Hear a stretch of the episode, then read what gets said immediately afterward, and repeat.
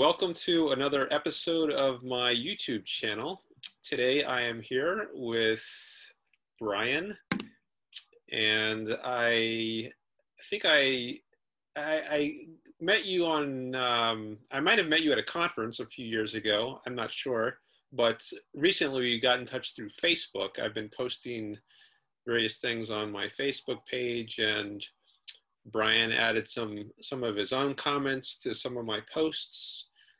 Uh, so, in particular about the self. So I've I've been posting a lot about the topic of selfishness, and in some of uh, Brian's comments, he he mentioned, well, what about the self? That's a more fundamental idea than selfishness. Before you know what selfishness is, uh, you have to have some idea of what uh, the self is. So that's one topic that it seemed like you were interested in. So I guess we could just start uh, by uh, talking about that. Uh, I can turn it over to you, and you can tell me what is it about the self that you're interested in knowing more about, or exploring, or whatever. Well, it just comes from maybe agreeing with Ayn Rand that okay, selfishness. It seems like that would be something we strive for, but then how do we do it? So, how do we do selfishness? First, we're going to have to define self in order to even carry this out, right? We have to have a good idea of what the self is if we're going to be rationally self interested. So, where do we start, right?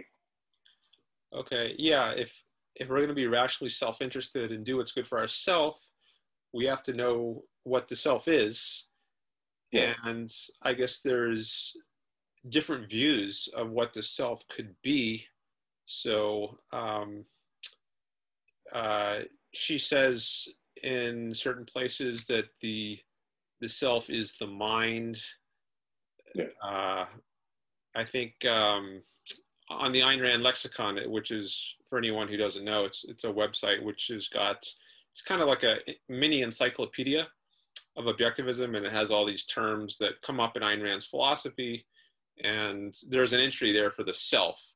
And i think in that entry she says actually i can i was just looking at that before i call. So just to make sure i get it right i can pull up uh, what she says here. So in the very first entry under the term self uh, it says a man's self is his mind. The faculty that perceives reality forms judgments chooses values.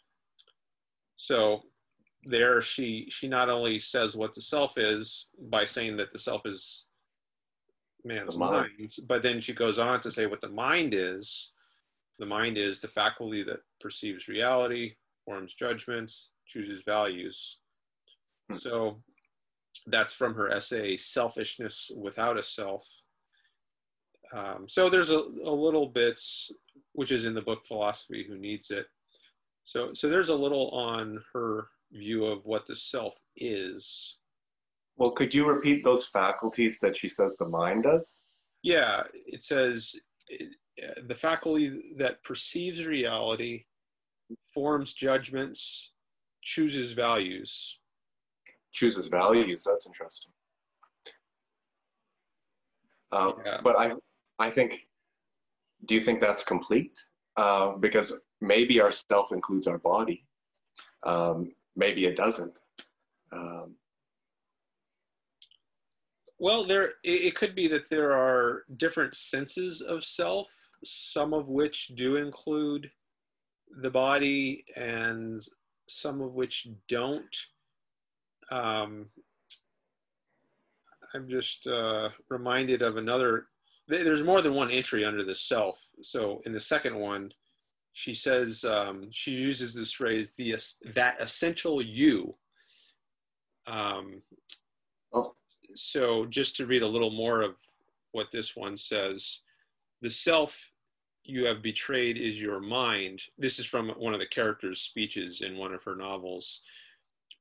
Uh, so he's talking to an audience, and he says the self you have betrayed is your mind. Self esteem is reliance on one's power to think. The ego you seek, that essential you, which you cannot express or define, is not your emotions or inarticulate dreams, but your intellect, that judge of your sight, that judge of your supreme tribunal, whom you've impeached in order to drift away at the mercy of any stray shyster you describe as your feeling. So she gives a little more there. She again says that self is the mind, but then she elaborates and she uses this phrase, essential you. And I was reminded of that when you mentioned the body, because I was thinking that, um, where did your picture go? I Hold on a second. Your, uh, got you in this little screen and I, I, don't know how to make it big again. Um, that's all right. So sometimes um, people say like um, there's more to me than just a body you know? Love me for me who i am essentially mm-hmm. which i think the way that's often meant when people say something like that is don't just love me for my body. That's not who i am essentially. I have a mind i have a, a soul um, or you might use the term spirit. There's an inner part so don't, it's just superficial if you only like someone for their external appearance. What's more essential about somebody is um, the internal aspect of it. At least that's, I think that's a common sentiment. So it might be that in certain contexts, um, that the term self could include something like the body. Like if someone uh, uses physical force against you, punches you, you might say, "Don't hit me." that so, and you might say, "Well, I didn't hit you. I just hit your body. um, I didn't hit your minds." Um, yeah. Although that's that gets a little bit complicated because if you're uh, if you can feel it in your body, then you might say, "Oh, well, actually, in a sense, my my body is, in a way, it's kind of conscious because my feelings there's something conscious." Um, but maybe that's that's a bit of an aside. But anyways, I, I think in some contexts it might make sense to include the the body as part of a conception of the self, but in other contexts, I think there's a sense in which the self is contrasted with the body and is meant to form up, um, focus more on the internal aspect of a person, which you know, she hmm. says is the mind or consciousness. I think somewhere she says that her ethics is about survival. So it would seem that uh, selfishness is about survival. Possibly your body would be included, maybe even like um, learning the right things to do with your body, learning the right ways to eat or, or to move it in order for it to be possibly pain free or thrive. Yeah, um, survival definitely is is uh, essential to her ethics, what her ethics is about. So, on her view, ethics is about um, the, standard of good and bad for her is what is uh, promotes one's life or one's survival, and that which is that's what's good, that which promotes one's life or survival, and that which the bad is that which detracts from one's survival or one's life and of course, um, the body is a necessary part of survival. You can't survive as a ghost uh, without a body. Um, you need a body to survive. Um, so, yeah, if you're promoting your your own survival, the survival of your body.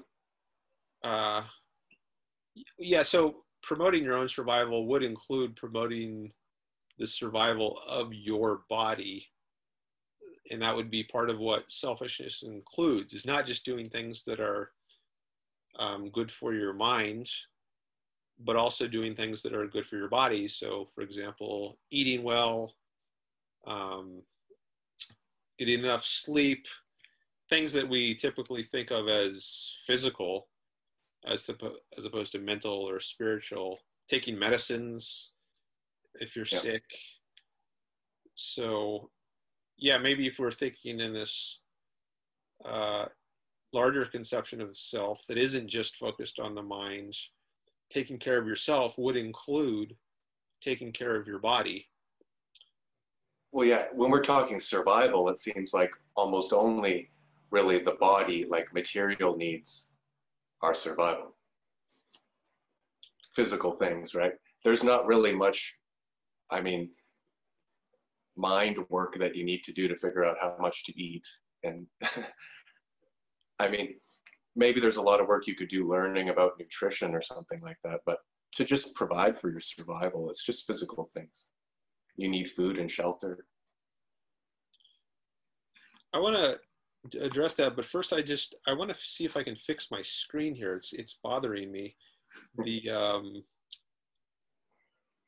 uh, I want to see if I can get it back to the the way it looked when I started this. Hold on a second. All right, so um, so we touched on a lot. We touched on a lot of topics, and you said that uh, passage I think from Atlas Shrugged a while back now. And what was interesting to me is that when she was explaining the mind, she explained it as the intellect, uh, which was a further kind of a new, a new word introduced to us. And so yourself is your mind, and then it's your intellect specifically. Yeah, and she distinguished that from one's emotions hmm. and feelings. Right. I I wonder why, you know, my intellect, one of my tools would be me, and another one of my tools, my emotions, would not be. Right. Yeah, I think that's um, that's worth talking about some. I I believe that um, this could be tied to volition. So, on her view, uh, the mind is volitional, and that's what's directly under our control is well you, you can distinguish parts of consciousness which are directly under one's control and parts which are not. So emotions they can just or i guess they always occur automatically. So you might see something watch a movie and then some scene just it makes you feel fear or delight or something, but you don't directly choose to have those emotions. You don't say, I am now going to choose to feel scared. It doesn't work that way. It's you have to see something and then or hear something or somehow be aware of something and then that causes you to feel a certain way. But I don't know that. Okay, well, just to finish this thought, and then we can consider uh, objections to it. Um, the intellect, on her view, the thinking part of the mind is directly under one's control. One can directly choose to think or not to think. An example I sometimes like to use in this connection is um, imagine someone gives you a math problem and they say, do this in your head 37 times 68. Oh, no. What's, what's the answer? Now you can choose to start trying to multiply it out 37 times 68 let's see first they're going to start with the ones column so there's a 7 and an 8 so i'm going to multiply those i get 56 all right so i'm going to get a 6 and at any point during this process you can just say i'm not going to do this this is too much work i don't care about the answer or you can go ahead with it but you have direct control over whether you continue that thinking process or not.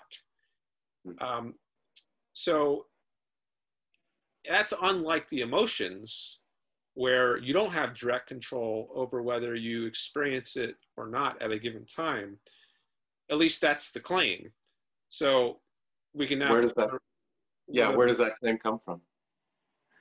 Well, just I think introspectively, that's um, what she would claim. At least that's what we observe. That emotions seem to happen automatically and to not be under our direct volitional control whether whereas our intellect or the thinking part of us we do have direct control over how that operates or whether it operates.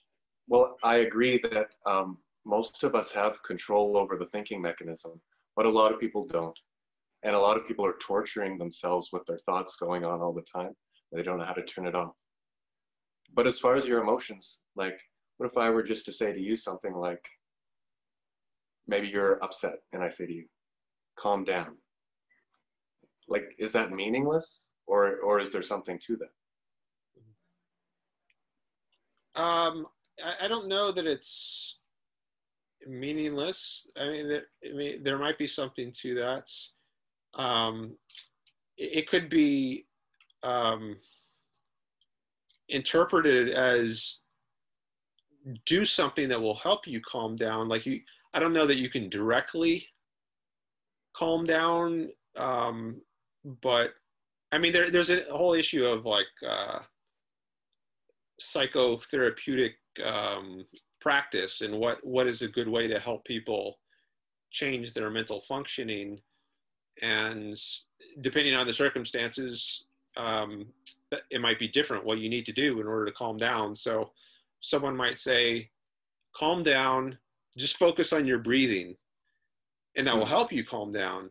And so that might be something that you could have volitional control over and as a result of that focusing on your breathing you would calm down but i don't know that you can directly just calm But- down.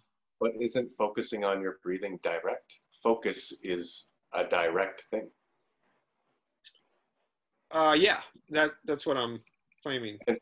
Yeah focus is a direct thing. So we can focus on our emotions like all the meditative traditions buddhism and hinduism they teach you to just focus uh, observe be aware of the emotion let it pass don't let it be don't be controlled by it or eventually you start learning to maybe you don't manipulate it directly as you said but maybe you learn to change it very quickly maybe that's through manipulation of your breath or some other way.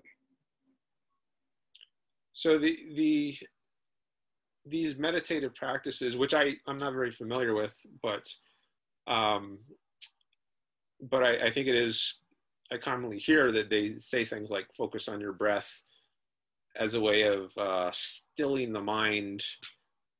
Um so but is this a way of i mean so is this um a counter example to the idea that emotions happen automatically. Like if I, your your thought was that um, uh, thoughts are things that we can control automatically, but emotions we cannot control automatically. We didn't discuss body, but I think body we can also control probably uh, directly through direct focus.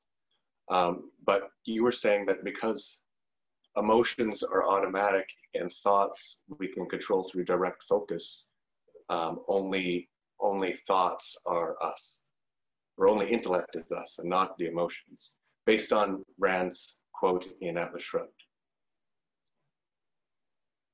well, I, I think to, uh, I want to be careful here. Um, thoughts can be distinguished from the act of thinking. So sometimes a thought, if we can, if we consider a thought to be something with content, like um, I just had the thought that uh, I should um, ask my roommate to take out the trash next week.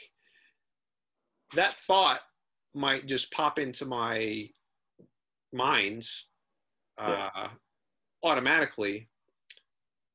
So there's a sense in which thoughts can be automatic, but the Okay. action of thinking is what I think there's an element of volition there. Like I, it I think the math example is is helpful because it can it isolates the action of thinking from the content of thought. So I can choose to put forth the effort of doing this math problem, and if I do choose to put forth that effort, a certain thought might enter my mind automatically, like the ones digit is going to be a six. I didn't choose that particular content, but I did choose to engage in the effort of thinking. Focus.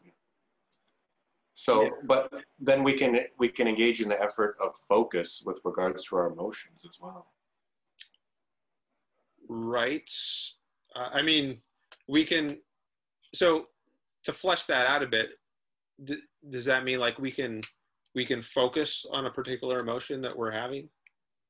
Uh, yes, or you could just focus on something else. So, say, like, uh, one claim is that we can't change our emotions, but I would just think, why don't I focus on something else? And then say I was having a bad mood about somebody pulled their car in front of me while I'm driving. I'm thinking all these bad thoughts about it. I could just focus on something different, whether it's an emotion, a feeling in my body. I could focus on the landscape in front of me and not even have my thought turned on. I could do all sorts of things with my focus in order to make my emotions dissipate, my negative emotions. Yeah, I mean, that sounds right. So, in that case, it sounds like what we're doing is not, uh, we're not directly changing the emotion. We're doing something that, as a result of doing it, changes the emotion. So if you you feel angry because someone cuts you off on the freeway, and then you you want to stop feeling that anger, and you can't just say, you can't just order yourself stop feeling angry. It's still going to be angry. But if you say something like, think about the the wonderful um, dinner you're going to have with your friend tonight or something, focus yeah. on that. And then once you you can choose to do that, and as a result of doing that, then the anger dissipates. Yeah, you cannot through the intellect convince yourself when you're angry with more thoughts about how to not get angry because your thoughts are going to be circling around the thing that made you angry. So you can't just say, uh, don't be angry about that with your intellect. In fact, that won't even arise. You need to back up a bit and witness your thought. So you need to be the focusing agent again. Uh, per- perhaps, yeah. I mean, getting some distance from from your emotion yeah. can from your thoughts as well from your thoughts? Yeah, if they're not purposeful, you definitely need to evaluate them.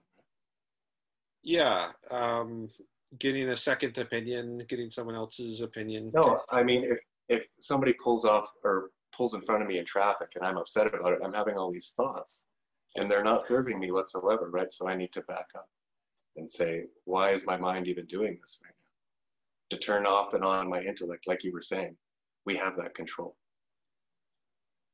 Yeah, I mean, getting kind of meta about it, I I, I think could be helpful. Meaning, um, thinking about your thinking, um, meta thinking, you might call it, uh, could help get some distance from the thoughts that are causing you to feel this undesirable emotion. I don't know if that would be thinking about thinking because we wouldn't be using a voice we wouldn't be using that aural stream of words, A-U, R-A-L, as an auditory. You know, our mm. thoughts go through our head in this stream that you you hear, right? And then in the background is an atmosphere of emotion all the time. And you might think, oh, I don't have emotion right now. You might be feeling peacefulness or equanimity, but you always have thoughts and emotion in the background. And you can turn it off and on that thought if you wish.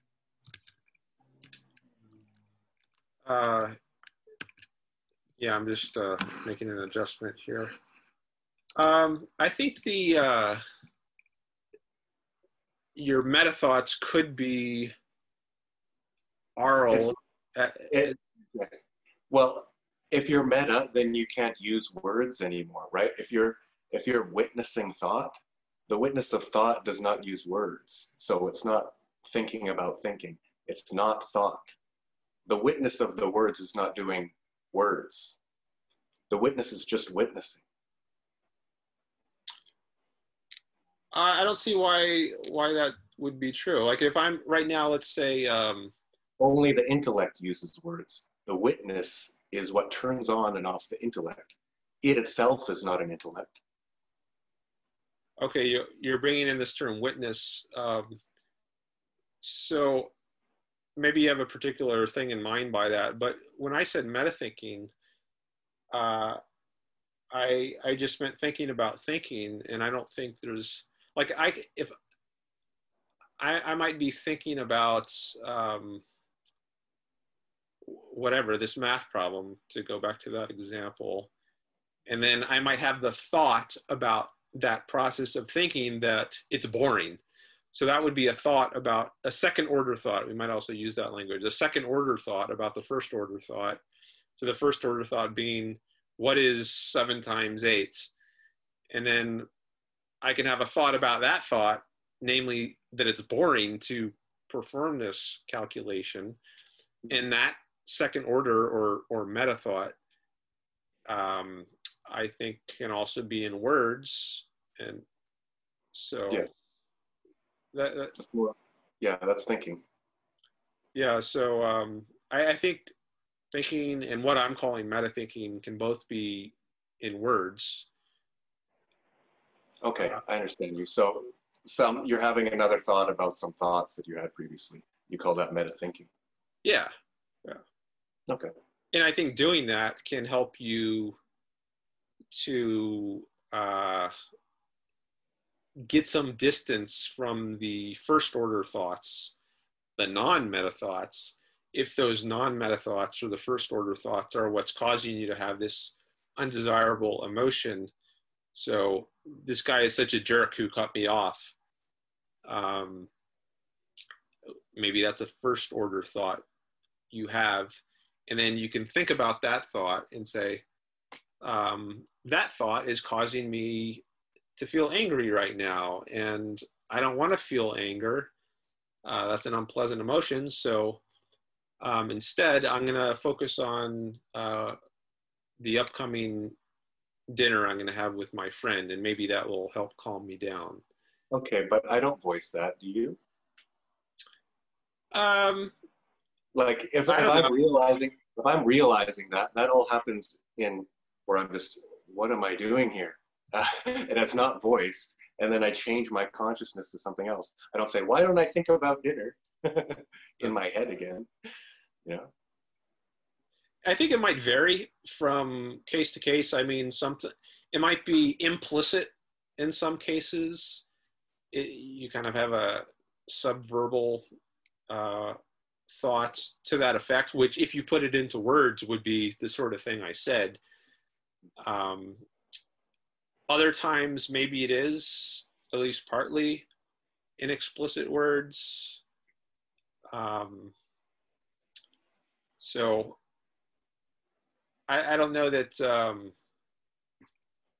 may, maybe like the the center of the page example of a thought is something that is in explicit words, but I'm not sure that uh, that the term thought has to only be used for acts of consciousness which involve explicit words. Maybe there can be implicit Okay. thoughts. I was just thinking when I whenever I say thoughts, I just think of the voice that you know the voice that you can turn on or off in your head. I don't really call like different things like uh, uh, what comes in on the seat of my consciousness is, is emotions, feelings from my body, thoughts. Uh, I'm able to examine all those things and look at them, but uh, it feels like that would be me. That that seat of looking at all those things would be me, rather than the separate tools I have: emotions, thoughts, body, or maybe all those three things are me. Yeah. So, what exactly does the the self encompass? Um, I made a little list here um, earlier of, of various things that have come up. So, mind, body, emotions, thought, intellect, feeling. Um, and I, I think it might just vary depending on the context as to what is relevant to include uh, in the notion of a self or in the notion of me. Uh, so in in the How can we- context, go ahead. Well, I want to say like, if how can we go from there and then to acting selfishly? Like, is there a way we can? Because if we leave one out, then we're not going to take care of our body, or we're not going to take care of our emotions, or we're not going to think. Right? So I think maybe it's helpful in in figuring out how this is relevant to the topic of selfishness. Um, this contrast with other people is maybe the relevant sort of contrast. So the idea that it's good to be selfish, in Ayn Rand's sense of that term, is that it's good to live for yourself as opposed to other people. So it's often selfishness is contrasted with altruism, or, or the term egoism uh, is uh, contrasted with altruism. Egoism is, you know, another term that comes up in uh, philosophy and in general, and Ayn Rand's philosophy in particular. So she she has a lot to say about egoism versus altruism, or selfishness versus selflessness, where the altruism or the selflessness often means living for other people, and altruism literally means etymologically otherism. So there, I think um, the relevant sense of self doesn't doesn't so really you... distinguish between mind and body. It's it's rather oneself versus other people. Or you maybe you could think of it like this: one's own mind and body versus other people's minds and body. And what she's saying when she's saying be selfish is do what's good for your own mind and body, as opposed to those other mind body composites out there. Although you know this is kind of a weird way of speaking. Um, she thinks of people as indivisible entities with these two aspects, mind and body. Um, so she thinks the self is mind and body and emotions. Well, I think in, I don't want to speak for her, but I think in certain contexts, like in ethical context, where the issue is, should I live for myself or should I live for others? In that kind of context, I, I don't think it it's not obvious to me that one needs to make a distinction between that that kind of question though mind and body. That, doesn't that get settled once you know what the self is? Like, should I live for myself or others? We're we're contrasting something that we we don't even know what it is yet. like, I don't. I think it's too far down the chain of ethics. We should go back to the, I guess, the meta ethics and say, um, how are we even distinguishing between these two things if we haven't defined what self is? We can't say what selflessness is if we haven't defined self. We can't say what selfishness is if we haven't defined self. So I think the. Uh... How do we even know somebody's living selflessly or selfishly? Okay, so I mean, we have an idea I mean, it's in, in a way, it's perceptual. We can just see there are other people in the world. That's perceptually given.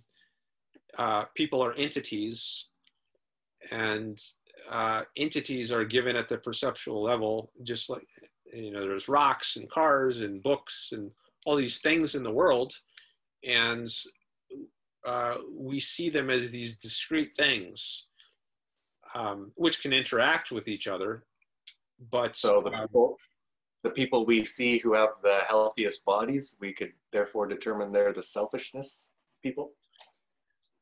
Uh, well, that's not what I'm saying. I'm just saying I'm trying to kind of build up to the idea of um, what selfishness is in this sense of living for yourself.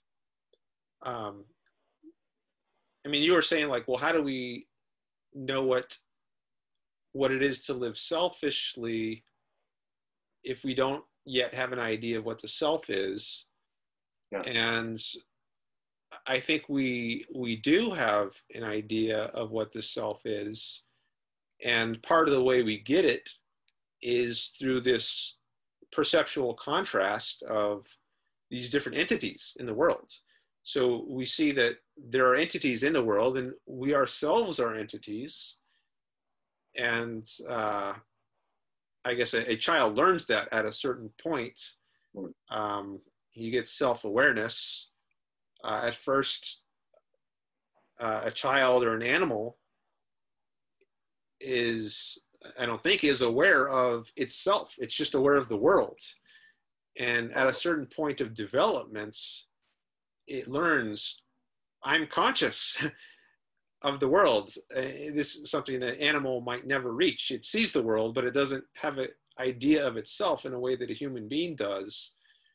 And uh, I, I, don't know if um, some of these mirror experiments, I think psychologists sometimes do. They like hold up a, a child to a mirror, and you can also do this with a dog or a cat or something. And some animals, I mean, they don't give any sign of recognizing that it is themselves that they're seeing in the mirror. So the body. So they they, whereas um, a human at at a certain point realizes, oh, that's me, and they so they get a sense of themselves uh, as a being in the world, like all these other beings that they they're aware of, and um, so I think that's part of the foundation for getting an idea of what it is to be selfish. Now, I think there's more to it. Like you need the idea of pleasure and pain. Um, well, about that about that image of you, that that is you, because that I would say that's an image of me that I see, a snapshot of my body right now, just uh, like my body only in the mirror is what I'm seeing, and that's a snapshot of Brian's body right now in 2020. It's not what Brian's body looked like when he was six months old. It's not what Brian's body will look like when he's 80 years old. It's just my body. Yeah, it's it's your body at a given time. So, and you know that body can change. Uh, so we're saying the bounds of our the bounds of ourselves are where we stop feeling um, sensory information our body? Well, I don't, I don't. Uh, because you were mentioning en- different entities. Yeah. Like we see different entities, and I guess, so where are we drawing the boundaries of, of you and me, right? Some people would include their property and their land as part of them because they need it for their body to survive. Some people would include the air around them because if you take a human being and put him in outer space, he's going to die. so uh, there's a whole bunch of things around you just outside of your sensory perception that are required for life, for your life. Are they you? Um, or should we go back further internally and say, not even the body and my property or me? They're just things that I use, tools that I use, or things that I feel. So with with things in your environment, I think it's it's at least less common. I don't know if it's ever right to say something in my environment like this this pencil I'm holding up is me. Um. As well, opposed people to say, people will say, I have juice. Yeah. And then they drink it and they say, This juice is me. Yeah, so there we have something crossing a boundary. so it's it's outside your body, and then it it's no longer outside your body. And I think um, there are at least some contexts where it makes sense to say now the juice is part of me.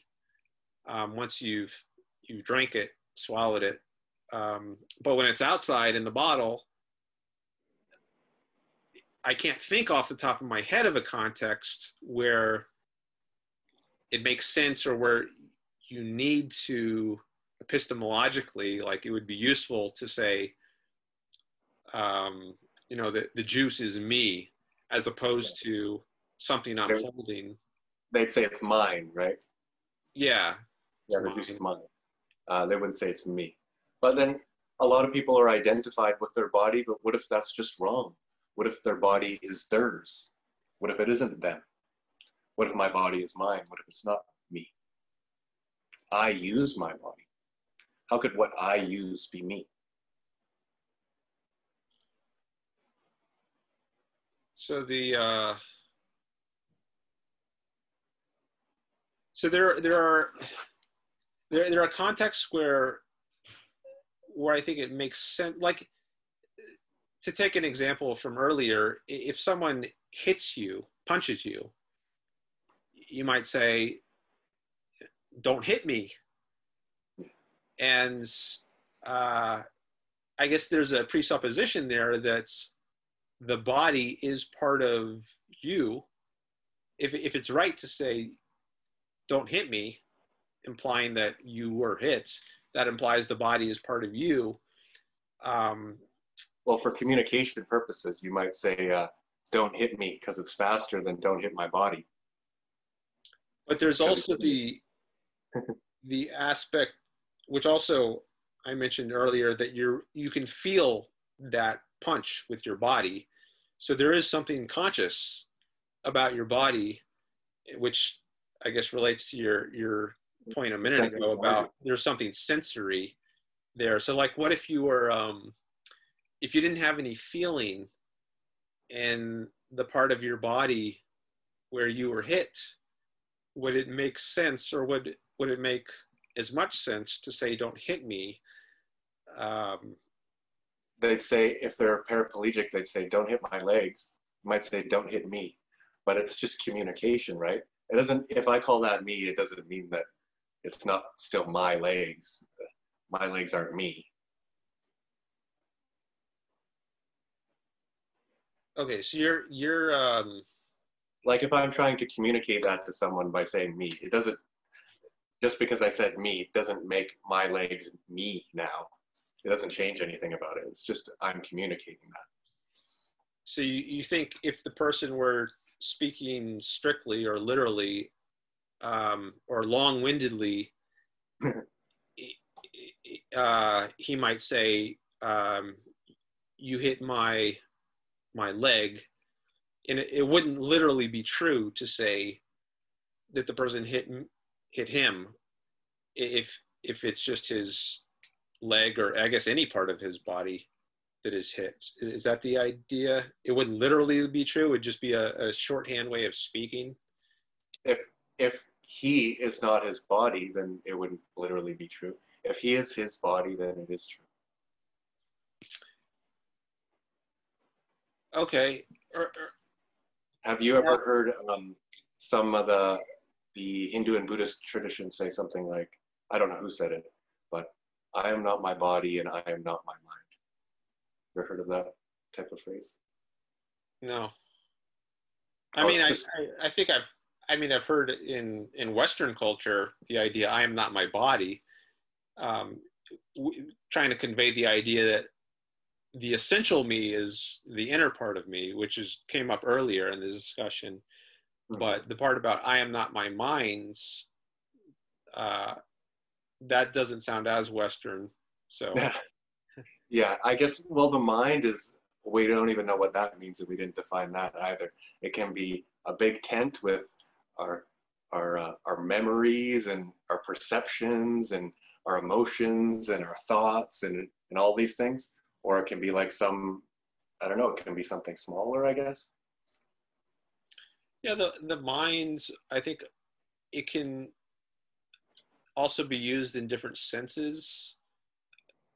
Uh, just as i think self can be used in different senses. So anyway back, back to the Eastern context, I, usually what they mean by mind is just thoughts uh, or intellect going on and on, right? And that's why it's a useful meditative phrase to get people out of their incessant negative thinking. right? To distance themselves from their thoughts yeah. and also your body, it can be useful when you're sick to distance yourself from that or when you're in pain. Yeah, if you can, if, you, if there's a way to like disconnect from these painful sensations that are going through your body, that that could definitely be helpful. Um, also reminds me of uh, people who walk on hot coals, or who do. I've done that. I've done that down by you in Las Vegas. I went to Tony Robbins to try that. Oh, yeah? It wasn't actually. It wasn't actually that hard. Oh, did you uh, like turn off your bodily feelings, or did it like feel really painful? Actually, they spray our feet right when we're done it. So it was like by the time that you're starting to feel some pain, there's a trick because there's moisture and sweat on your feet. And if you if you walk across like 30 feet of hot coals, it burns off little bits of moisture before your actual skin really starts to fry. So, but I get your point. And uh, whenever I'm sick or whenever I have a headache, I use my focus to focus on something other than the pain. Um, the pleasure of my breath, uh, some kind of other pleasant thought, anything. Mm. Okay. So uh, let's see, where are we now? um, We're thinking is is mind and body included in self? Because I was saying that um, what I was implying there is that it seems just like our focusing agent is really the root self, or the, just this power of focus. So I guess my my view right now, which I don't have like an official worked out uh, view, but at least a view that seems plausible in the thinking I've done so far on this topic is that there are simply different contexts. And in some contexts, it makes sense to include both mind and body under the term self. Uh, in another context, it makes sense to only refer to the mind as the self. And I guess one just needs to keep straight which context is relevant at a given time. And then for mind, you're saying the think, like the intellect, as Ayn Rand was calling the mind, like the thoughts, or or the big tent idea of mind, like emotions and uh, and uh, perceptions coming in and, and pain and pleasure and all these things that come into the consciousness. So there might be a, a further distinction um, that needs to be made. So I mentioned two contexts. So one context in which mind and body are both included, and then another where just mind is included. But we want, want to further distinguish to to your point just now, and um, say within the mind. Um, so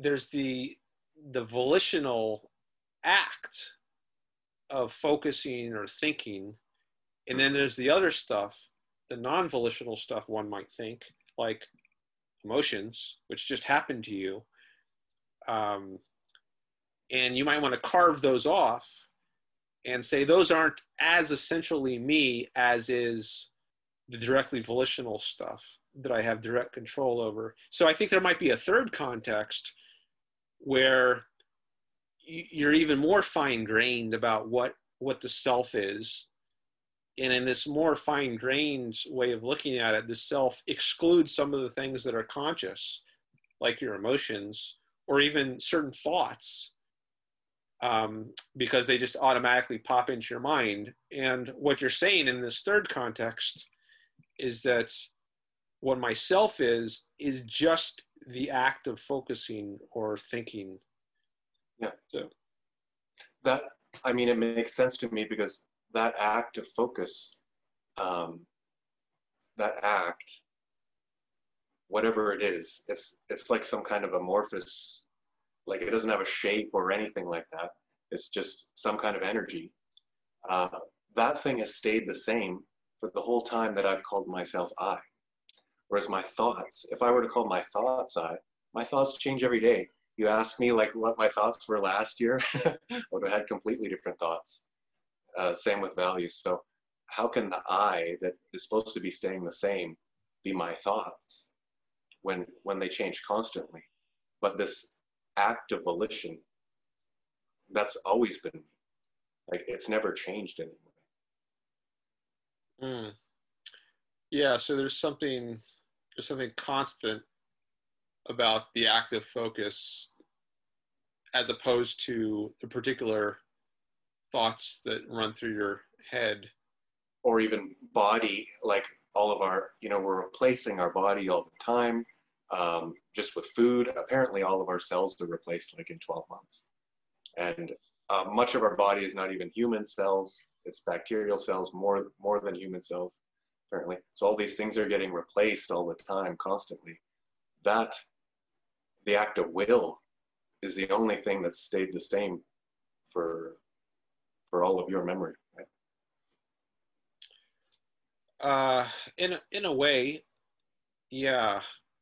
So th- this is reminding me of the the term personal identity which is a topic in philosophy.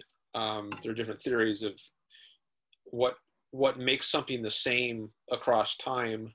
And there's a question not just for persons but just for objects you know what makes an object like a car the same car across time.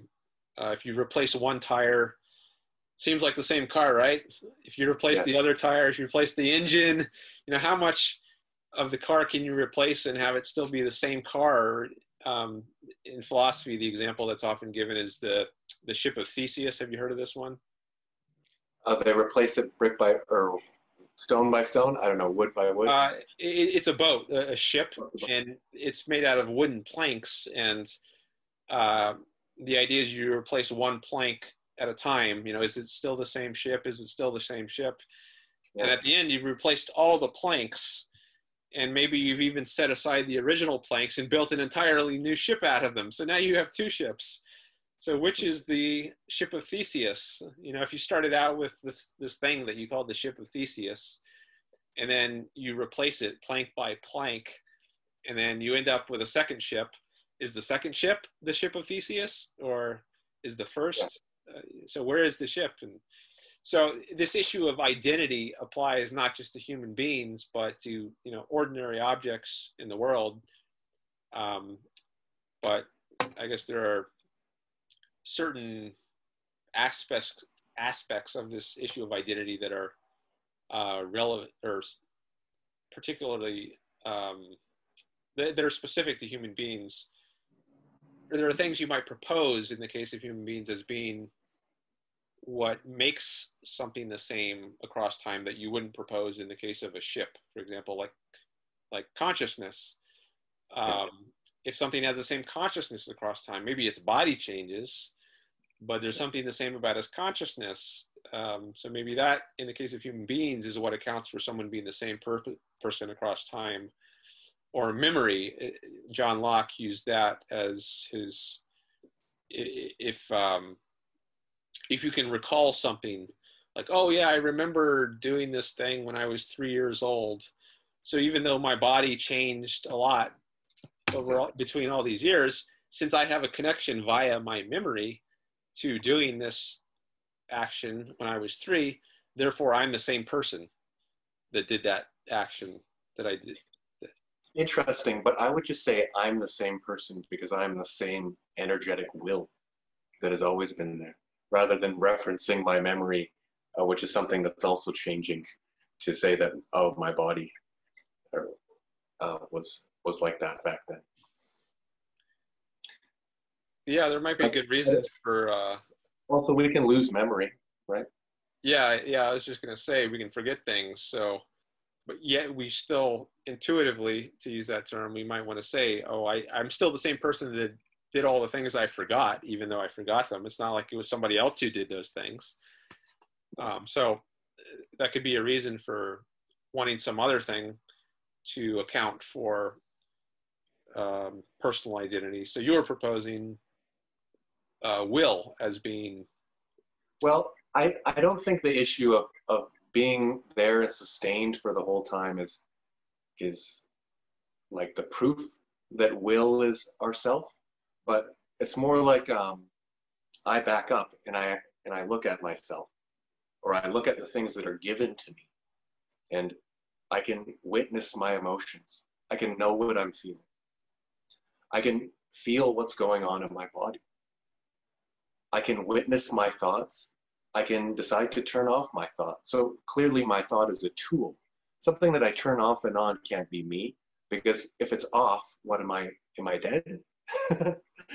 uh, So I would say that this one that's watching all those things is this oneness that is watching my body, watching my emotions, knows what my emotions are, knows whether I should think or not. That would be me. The the watcher, the watching conception of the of the me. So there is uh I mean there's uh well this is making me think of the distinction between the conceptual level and the in the perceptual level. So Ayn Rand sometimes says that it's the conceptual level that's volitional, um, whereas the perceptual level is is automatic. So I just see things in the world when I open my eyes. I don't have to choose to see uh, the computer that's in front of me. It's just you know the the photons strike my eye, and then automatically, uh, Kazam, I have this. Um, I see this computer, but the certainly you can, divert, you can you can divert your focus from your perceptions. Uh, yeah, to some extent at least. Like I can easily just look internally, called introspection. Right. Um, so there, we can direct what we focus on in, in perception to some extent. Uh, maybe with the hot coals, uh, you could f- focus on something other than the the feet, maybe to to an extent. I don't know if you can in, like do that uh, forever, but maybe for a limited time, or maybe you can train up your ability to to get better and better at focusing you on probably. Yeah, you've probably seen that Vietnamese monk who self-immolated in Vietnam. Uh, it's like a famous picture from uh, Vietnam. Oh, he burned himself. Yeah. Yeah, I've seen that. Yeah, yeah. Well, there's uh, there's also been people like uh, Jesus Christ, right? All of these people that uh, people look up to for their ability to uh, not be swayed by the world's pain and anger, right? Even when he was nailed to a cross, he wasn't like screaming, you know, like a little wussy. he said, "Forgive them; they don't know what they are doing." He was completely loving? So we look up to these people because they're able to control that, that they're not at the whims of the world. Well, I don't know if it's that they, uh, of course, with Jesus, you know, there's a question of the historical accuracy of it, but just taking it for if we assume the story is true that he was nailed to the cross, I don't know if. I mean, also, you know, he's he's supposed to be divine, so there's that complicates the story. But if we just assume assume he's a normal person, um, and he's nailed to the cross, there, there's a question as to um, does he still feel pain, just like anyone would, and he just chooses to not express the agony in some external way, but he still feels it. Um, or does he not even feel, or maybe feels it less than than the regular person would? Um, I, I, I don't know. Well, there's there's techniques, right? So monks, if monks can do it to the point of self-immolation, they this type of meditative technique, then it's possible, right? Just have to get good at it rather than being a regular person so like regular people aren't very good at their emotions or anything like that so the monks can uh, feel less pain through practice. That's the idea. Well for example say you have a headache. Uh, most people are going to focus on their headache. So you could start with focusing away from it right? If you're going to focus on your headache, of course it's going to feel like pain. So I then I wonder if if the monks are just good at focusing away from things that cause them pain, then I guess they're they're not maybe they're not experiencing the pain as much or at all. Like the the guy in the fire who set himself on fire, if he just was really good at focusing on things other than the pain, then maybe he didn't feel any pain at all because he was so good at diverting his focus to non-pain things. Yeah. So, um,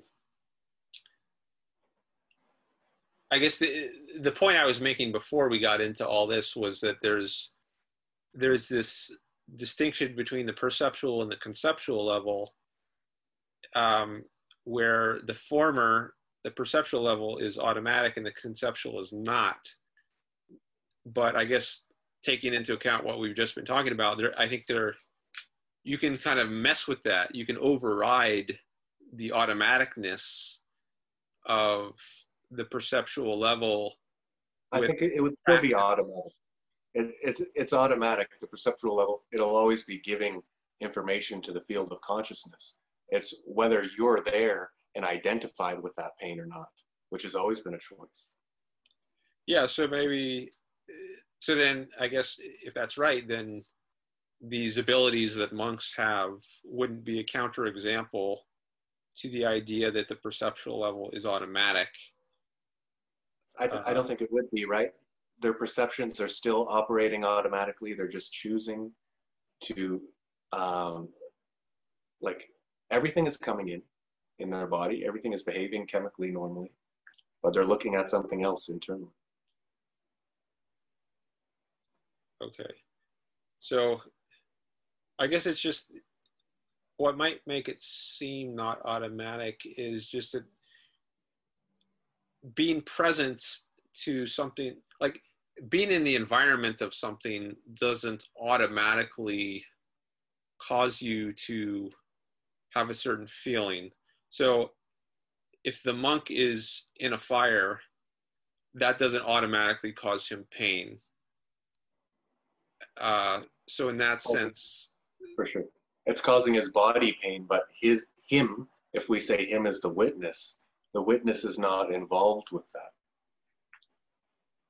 Well, can it can it cause the body pain if it's not causing him pain? Is that the idea? Like Yeah, well, he would say that he's not his body and not his mind. Yeah, I mean he could he could say that um and maybe there there's a sense at least in which he would be right in some contexts to say his body is not he, he is not his body and I, we've talked about that some. Um, i guess i'm i'm less i would need more persuading to get on board with the idea that he is not his mind um, so I would want to know more about what he meaning means exactly by that. Yeah. I think they, when they talk about, the Eastern traditions talk about mind, they usually just mean thoughts. They don't mean the whole Western idea of a big tent mind, which includes like perceptions and memories and, and conceptualizations and stuff. They just think the thoughts, that aural stream of words, they call that mind. And they don't really distinguish of whether it's like, is it operating by logic or not? They don't really, they're, they're not really so concerned about that. What they're more concerned about is, oh, just directly keep your emotions right. Because when you keep your emotions right, your intellect will work properly. So if if you're joyful, for example, do you need to be taught a whole bunch of things about ethics, like don't kill the people around you and don't steal no, you'll be creative when you're joyful. You'll be more productive when you're joyful. So they focus on affecting the emotions directly to affect the intellect. Hmm. So that's, uh, I guess that's the reverse of what we were discussing earlier, where right. I, I find it I find it it works successfully. At least I don't know if I'm actually um, doing it directly or not. But if I put myself into a good mood, I come up with greater solutions, more creativity. I'm more positive and I'm more productive and I'm better to work with with all the people around me. Right. So it's really important to pull yourself out of negative emotions, and then your thoughts won't circle around these negative things. Maybe there's a reciprocal kind of relationship where um, having uh, positive emotions can help to generate positive thoughts and positive thoughts can help to generate positive emotions and it's yeah. uh, kind of a reinforcing each other. They both i to me they both occur in the same space to me there are thoughts like imagine a, a ticker board like you would see at a, a basketball game or, or like a news ticker board where all the writing's coming across the screen the screen. That's how i think of my thoughts. And then behind of it behind it the atmosphere is the emotions. You always have emotions in the presence of thoughts. That's what the atmosphere is right? So they're both together always at once unless you turn thoughts off. And then you still have emotion it's the background mm. yeah so there's i guess there are times when your emotions are more salient like if if i'm just reading an article on wikipedia or something as i often do um, sometimes i feel like i'm just uh, consuming information and i don't really feel noticeably positive or negative but maybe that default is maybe there is kind of a default positive feeling um, like this is an okay thing to be doing and it's i'm getting this valuable information it's a worthwhile thing to be doing. And it's only so long as i have that kind of uh, baseline um, approval kind of feeling that I, I feel comfortable continuing to read. If I feel if I'm starting to feel like ah, this is this is not a good use of time, I should be doing something else, then I'll start alarm bells, so to speak, will start to go off. Yeah. I would say there must be emotions going on. They're just mild or new, close to neutral. So maybe we think of our emotions on a scale going up and down with neutral right in the middle. You can really feel these emotions that are down here, like anger, like you're really aware of something very far from neutral or, or, or great sadness. And then you're really aware of like excitement and, and love, things that are very high from neutral. But uh, when you're around neutral, that's not really a, a big pull for you to be aware of your emotions. So you're just focusing on your thought. But um, you have to be careful that you're not headed into a, a mildly negative emotion just below neutral where you're in critical mindedness and then your thoughts are just always critical and they're not productive. Or you have to think you know am i looking at this openly neutrally in equanimity rather than um, just being below neutral? I wonder if there is such a thing. I mean it seems kind of like a contradiction to say that there's some there's such a thing as a neutral emotion like it seems like by its very nature an emotion has to be at least somewhat positive or somewhat negative. Otherwise, yeah. what kind of emotion is it? exactly. It is a charge, right? Or it's an energy. So maybe peaceful is pretty close to neutral, and maybe mildly annoyed is right below it. yeah, I think it's plausible that there's always some emotion that we're experiencing. And maybe it's sometimes it's kind of in the background and muted not very salient. Other times it's very it's very salient. But i think it's plausible that there's always some kind of emotion that's coloring your experience at any time. Although maybe the monks they have a way of turning that off and uh yeah there's the question of that Okay. So, um, have we made any progress here? I think I think we're learning things, but I don't know if um, I think I feel like we I want to lean toward the idea that um, myself is something to do with the really unique thing about me, my, like my will, where I get to make choice. I think that's kind of where I'm coming from now. So. Okay. Yeah, I think that's um, at least one sense of self. And I think that is, I mean, that sounds like Ayn Rand's conception of the self, where she she thinks of that essential you, to use that phrase. Um, think she uses that in reference to the intellect. I'm trying to go back to that quote. Um, the ego you seek, that essential you, which you cannot express or define, is not your emotions or inarticulate dreams, but your intellect, the judge of your supreme tribunal, whom you've impeached in order to drift at the mercy of any stray shyster you describe as your feeling. So she's that, saying there that's that a hard the, definition of intellect for me to understand. what's that? That's a hard definition of intellect for me to understand. Yeah, it's a bit long.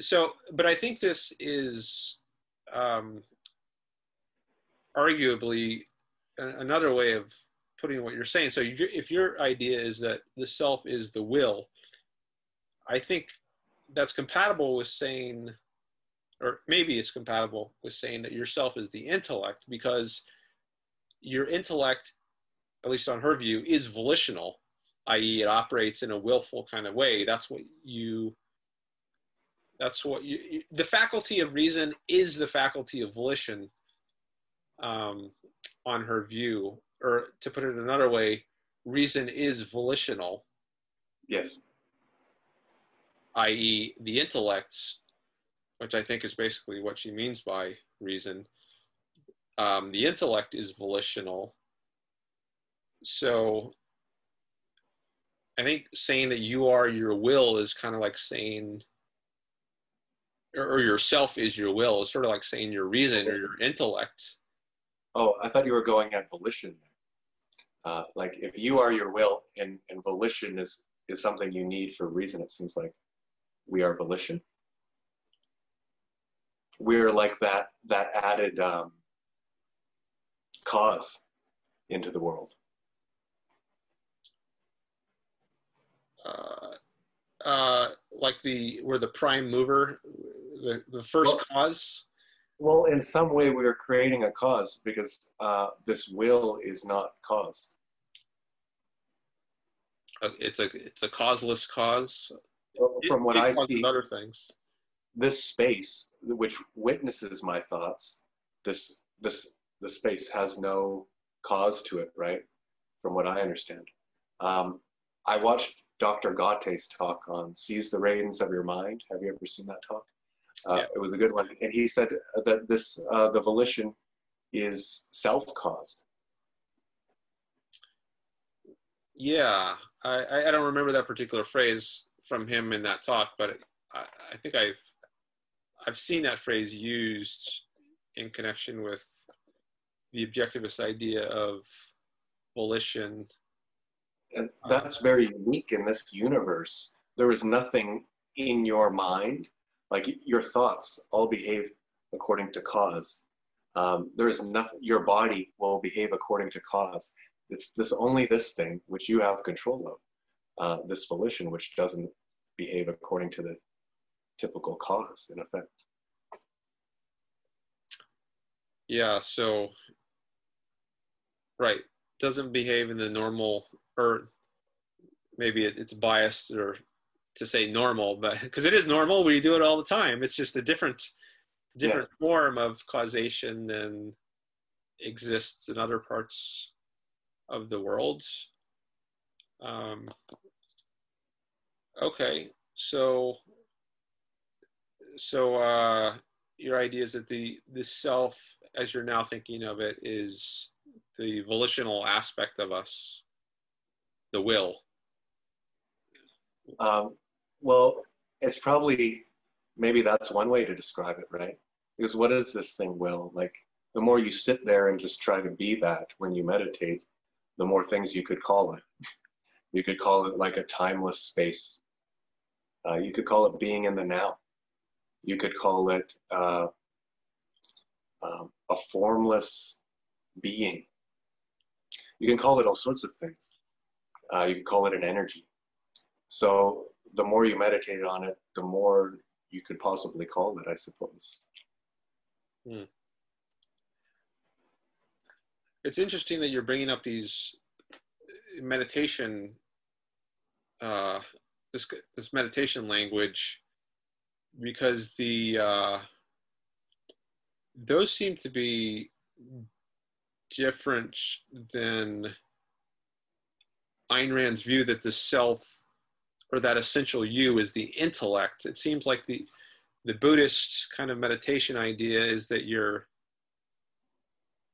you're getting away from the intellect in some way.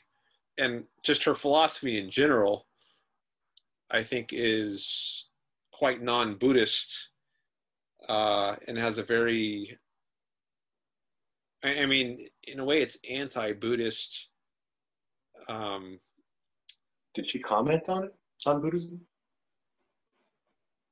Uh, I think there are some things she said, like she, she uh, I don't know.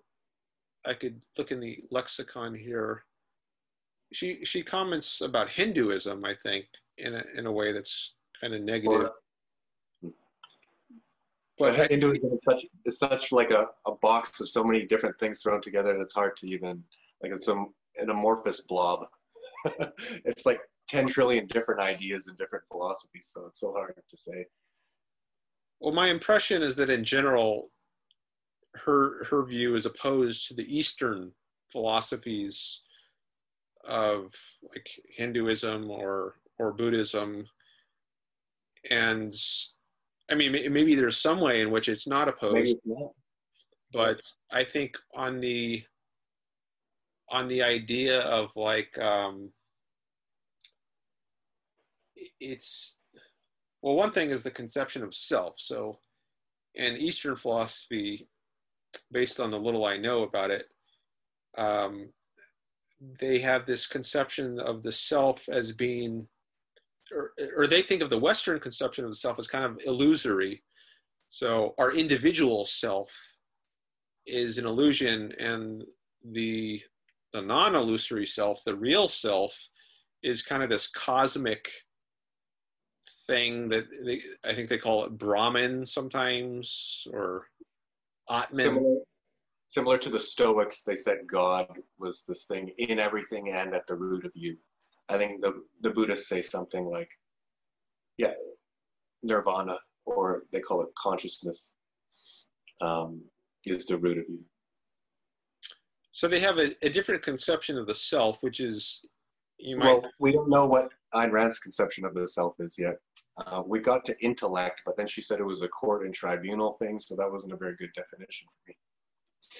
Well, I think an aspect of her view of the self is what we might call individualized, whereas these the Buddhist conception, uh, maybe a good term for it is, um, I don't know, universalized or collectivized as opposed to individualized. So she thinks that each each each individual human being, like Brian, is one locus of a self, and Dan is another, he's got his own self, and they're not the same selves. Whereas the Buddhists would look at us and say, we're really not two separate selves. Yeah, they, I think um, this isn't from a Hindu, but from a Muslim poet, a Sufi called Rumi. He said to imagine yourself as a droplet of water uh, descending into the ocean. So, like, your your individual soul, your individual consciousness is is like this water. It, it's like it has a separate bubble. But when you merge or when you have union with everything, then we're all together like in this ocean. So what they're trying to say is that your the energy of of your will, the energy of, of your spirit, it's founded in the same pool. And and that energy is uprising into every individual human being. Mm-hmm. Yeah, so I think on Rand's view, I think she would say that when that individual droplet merges back into the ocean, you're gone. You know, so if I'm a droplet and you're a droplet, um, once I've merged such that you and I, those two droplets, are indistinguishable.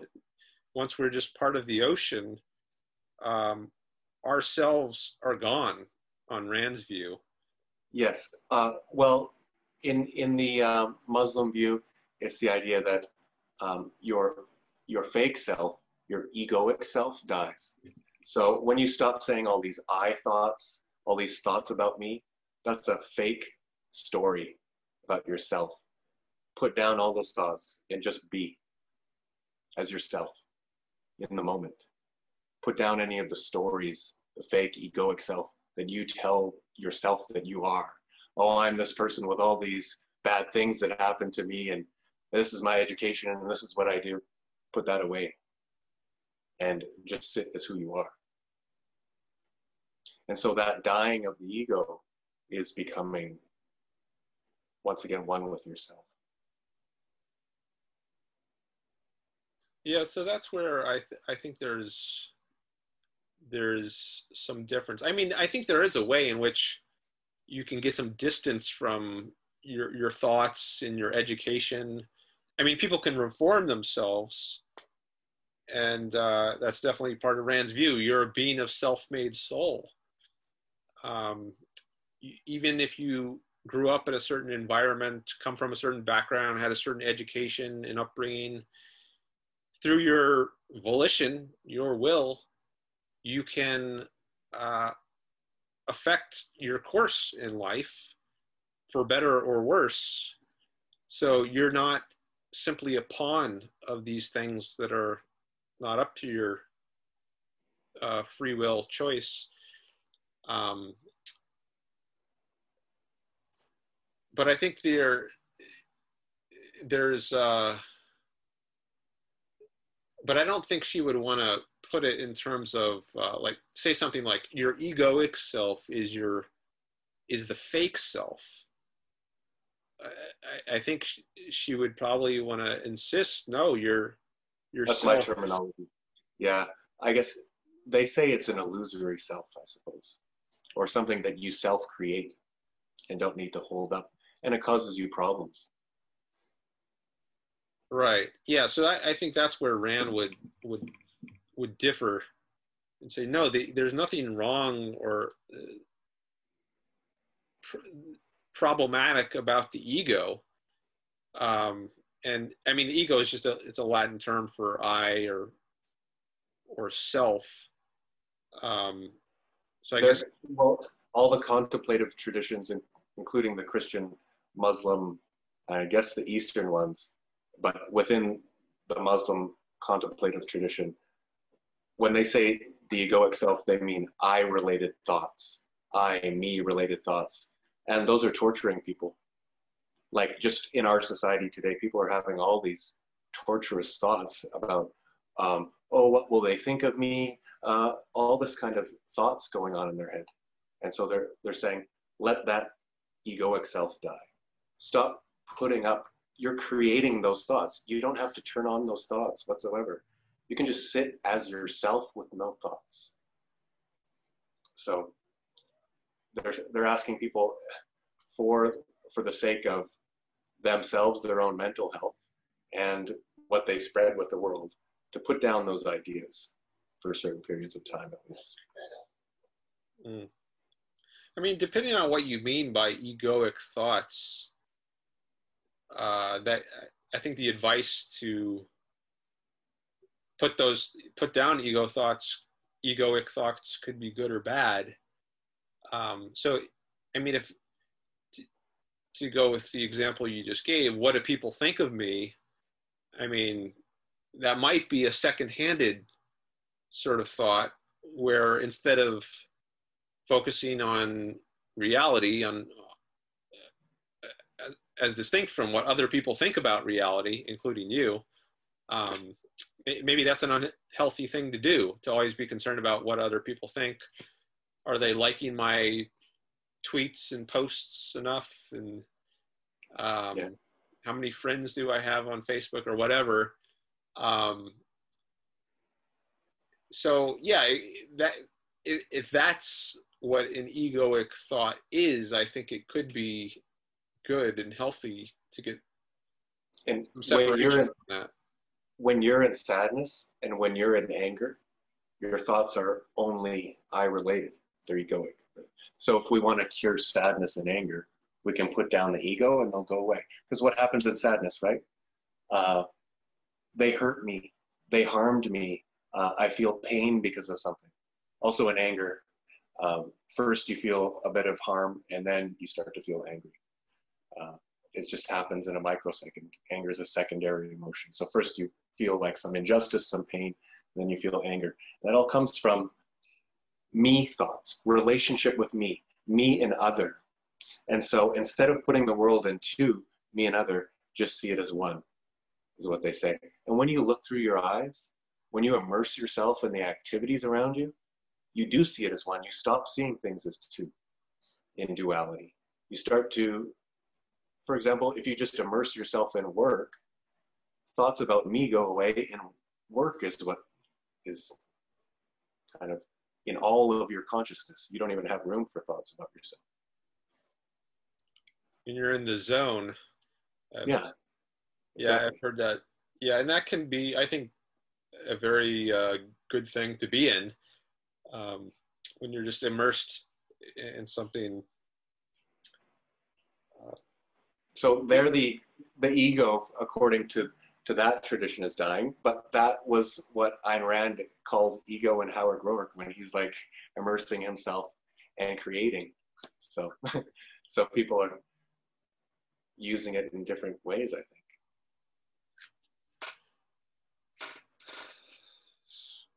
So there, um, yeah, this makes it uh, a little tricky in a way I guess what we're saying is it can be a positive thing when the when the ego goes away. Like when you're just immersed in the work and you're not really uh, self-aware. Yeah. It seems like that's a good thing. Or it, that can be a really good thing to to do. Um, so is, is that a case where it's it's I think good. it makes us feel happy too. Uh, just going into that state of all out work or like all out focus. Uh, you know, why do people enjoy snowboarding or something kind of skillful but a little bit hard? It pushes them to the edge where they're free of all those thoughts. And it's really creative and fun, right? Like they snowboard because it's fun and you get out of your head. Mm. I guess you're still using, uh, or maybe you're still using volition, like when you're in the zone. Uh, so to go back to that idea that your your volition or your will is your yourself, or at least the most essential version of the self maybe the, the self still is there when you're in the zone because you're still using your volition to perform whatever activity you're performing in that zone whether it's you know designing a building or doing your uh, snowboarding. But there's there's that reflective thing which is gone. You're not self-aware. It's almost like the intensity, the energetic intensity of your will is so high to focus 100% on that activity that there's no energy left for reflective self thought or egoic thought. So the volition can be like right on, like you've put the, uh, you have a light, a dimmer switch, and you put it right at the top, kind of. And then those thoughts go away when you're right at the top of intense focus into your activity or your work. Hmm. Yeah. So I guess this this is not a counterexample to the idea that um, yourself is your your volition, but I think it is interesting that um, it can be a good thing when your self awareness goes away, at least temporarily. Yeah, it can be a good experience. Like your your intellect is for planning.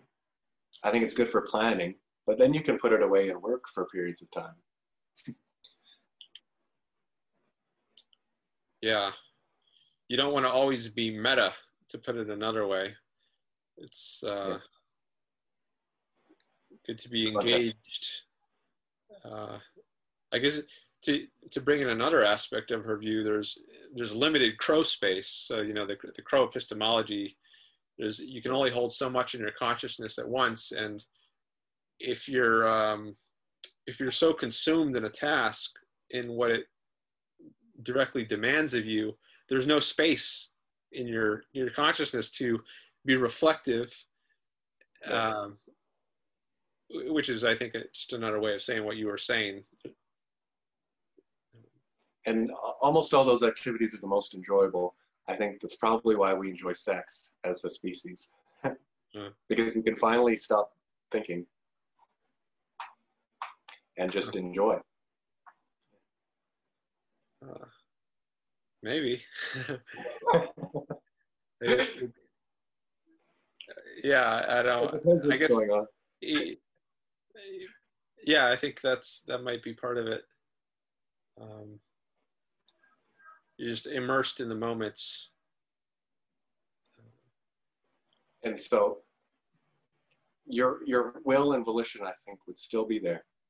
I think, right? It's just um, energetic.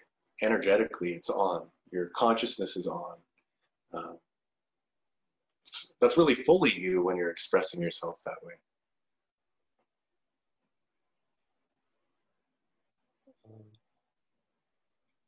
I guess at its best, if you're, uh, um, I'm thinking of like cases where you're like a prostitute.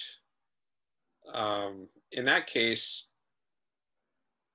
uh, you might feel guilty if you're the prostitute. Oh, I'm just allowing myself to um, be used as a tool, and I'm I'm just I'm just a body here.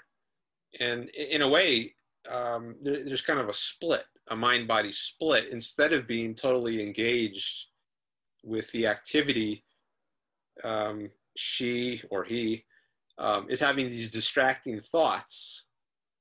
Um, I shouldn't be doing this. This isn't right. I'm just yeah. allowing myself to be used.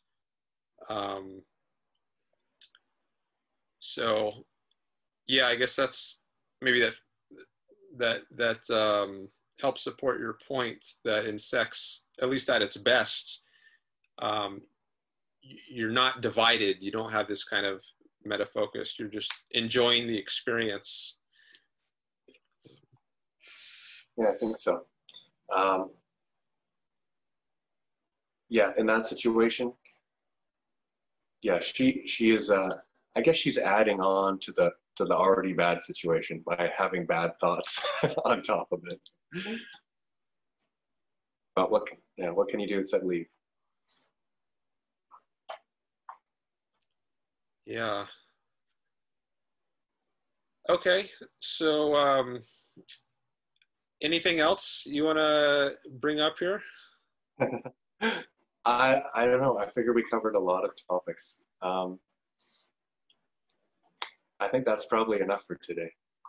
I don't know if I feel more confused or more smart. I feel a little bit smarter, but maybe a little more confused as well. okay. Well, um, I hope some progress was made, even if uh, other things became more confusing. Hopefully, some things became more clear, or at least to somebody, to some other self out there who's watching this. I hope there was some value here.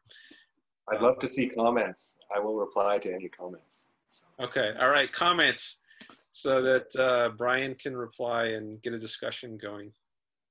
Um, all right. Well, I guess uh, we can draw a line here then.